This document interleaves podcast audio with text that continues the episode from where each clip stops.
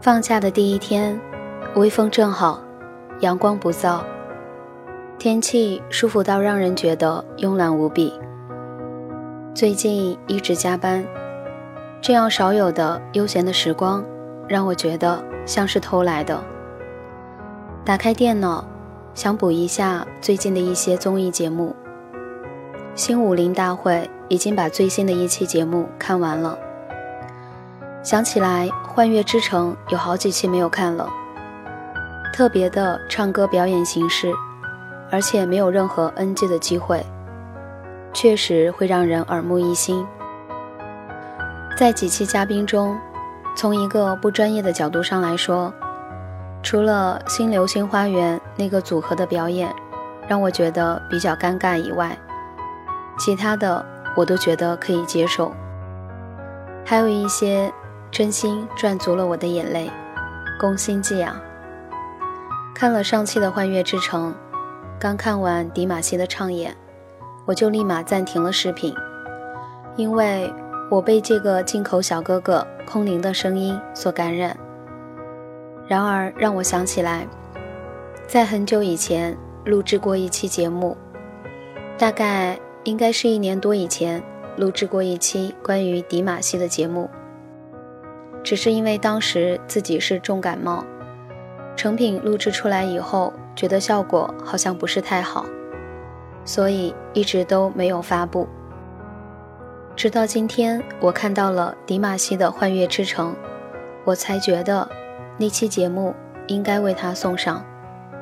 接下来您即将收听到的是，在一年多以前感冒的情况下录制的作品《音阶里的小确幸》。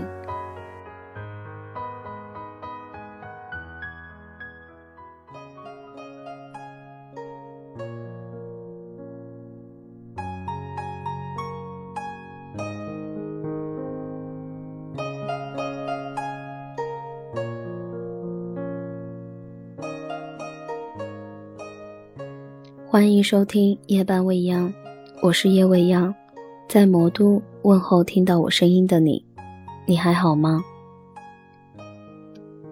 不知道在听节目的你有没有自己喜欢的明星？为什么这样问呢？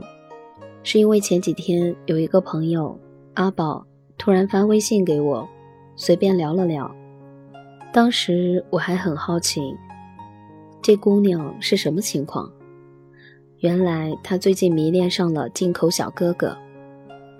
当我说进口小哥哥的时候，你知道我在说谁吗？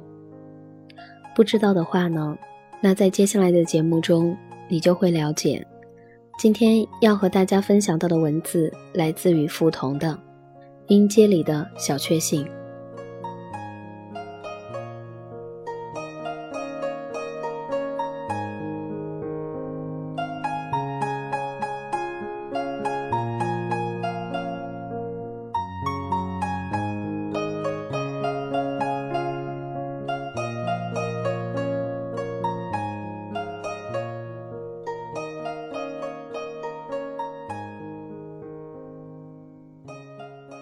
我相信芒果黄的屋顶上唯一的亮光是猫的眼睛。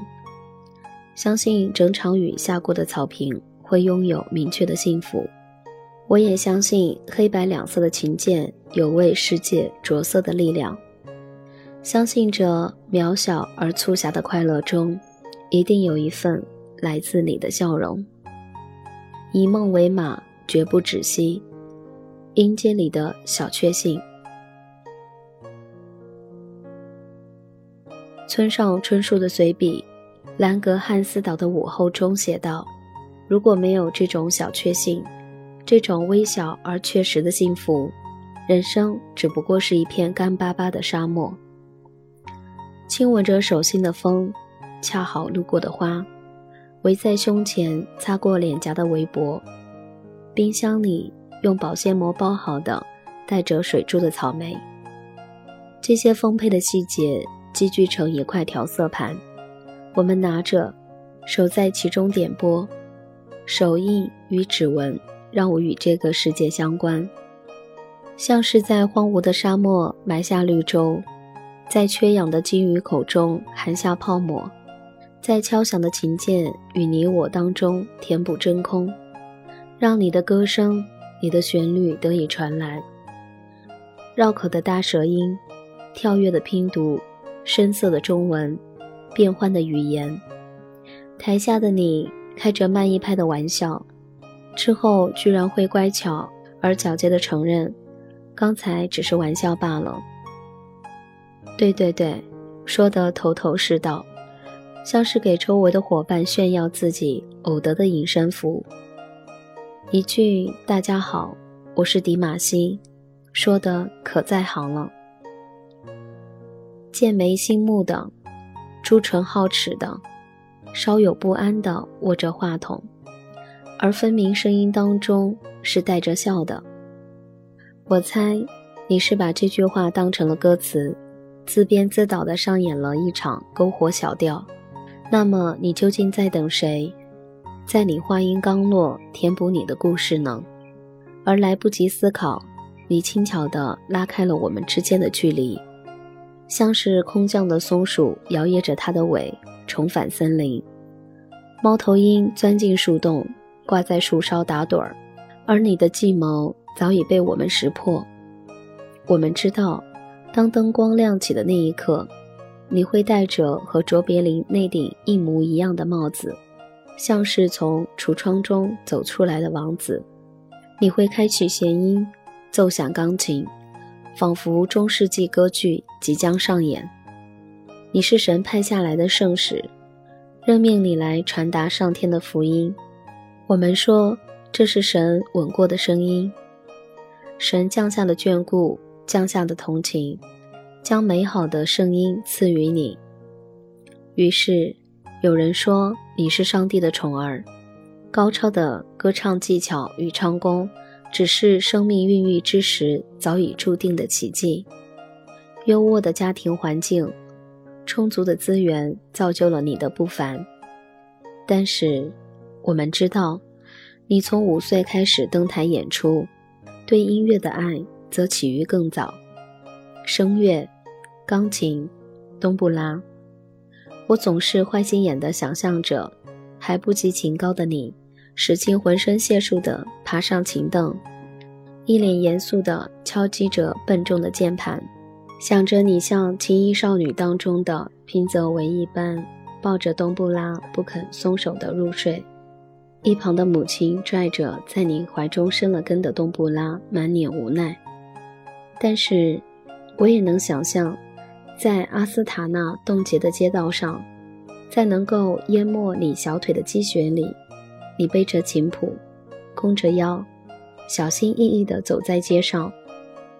路边小摊飘来温暖的烤馕的味道。你想到了动画片里幻化成手的烟雾，提起某个睡梦中的小孩。想到在夏天的树影里玩着玻璃弹珠的伙伴。想到电影里最新上映的成龙的电影，孩子心性特有的。萌生的种子沿着缝隙邪恶的蔓延，这些五光十色的遐想让你无法推脱。但是你的手包裹着奶奶温暖干燥的手心，奶奶像是童话里的雪人，在雪白的世界里用红彤彤的鼻子指引着你，牵着你回家。家里有你的爷爷，他会期待着你在家中的每一场小小演出。此时的你已经知道，音乐的道路上充满艰辛，它意味着舍弃与同伴玩耍的时间，意味着失去陪伴爷爷奶奶的机会。但是，你不想看到明亮的琴键上蒙上灰尘，不想放弃话筒上金属网格略带冰冷与金属的味道，你不想失去无论是现实还是梦境当中最好的伙伴。因此，你可以枯燥的等待，可以坚持的忍耐，可以咬着牙钻出温暖的被窝，可以重复着烂熟于心的音阶，而这些都是值得的。从儿时到年少，当年埋下的种子，倏然地爬上了整座围墙。开着的窗户因今年蒙尘变得深不可测。当黑白不再那么纯粹，灰色的阴影在当中作祟，生活再也不意味着每天能够进食就寝，按照梦境与梦醒分成上下十二小时。当丛生的草地不再意味着生机，而意味着荒芜；无谓的付出不再意味着善良，而是无知。碎片化的生活让一切都失去了真正的理由。我们可以为了物之所以为物而去完成一件事，但很少想过，在整个过程当中，我会扮演怎样一个角色？价值等价于什么？是纯粹的超脱，还是功利的算计？在面对这一问题，大多数人往往还有其意识倾向。而有不同的行为倾向，而双方分别嘲笑对方的利欲熏心和幼稚无知，但是其中是否有截然的立场？从幸福的角度来看，两者是处于水火不容的地位。幸福的人可以饭蔬食饮水，亦可以享受从新买的烤箱当中飘来的鲜奶油的气息。幸福的人可以环游世界。也可以在楼下的院子里邂逅一阵扑面而来的桃花雨，大隐隐于市，大游游于心。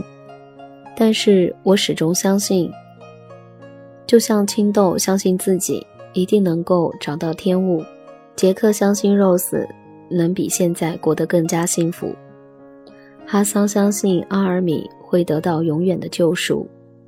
我相信你，相信你的故事。可以写就一个童话，而执笔的权利始终在你。相信你拥有感知音乐和生命的能力，相信你能获得幸福。幸福不过就是这些渺小而确定的、触手可及的事实罢了。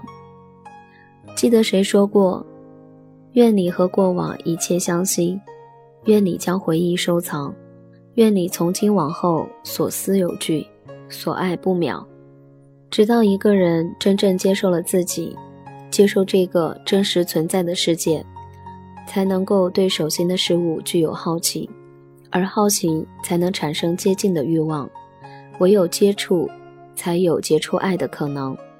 突然想知道儿时的你是否知道，远处那座可怕的雪山不是无法跨越的，山的那头没有吃人的怪兽。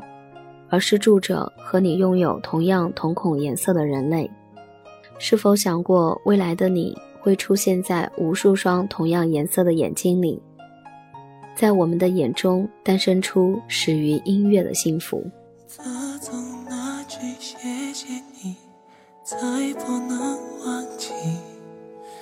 我愿躲着所有的眼睛，会却再相遇。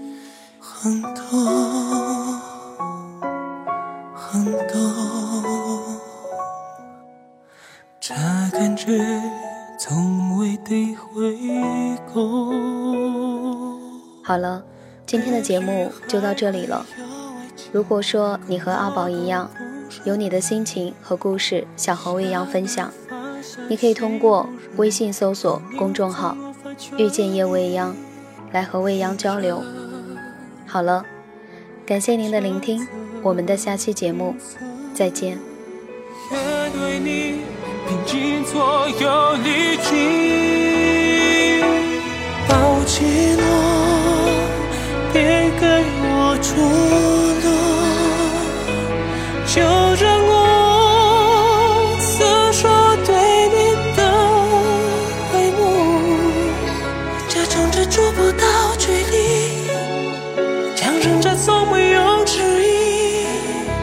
世界目睹这件这这爱，重启爱情。也许还会被问，可那都不是你。想要放下心不忍，对你总无法全意一生。这一次，请所有保护这份情。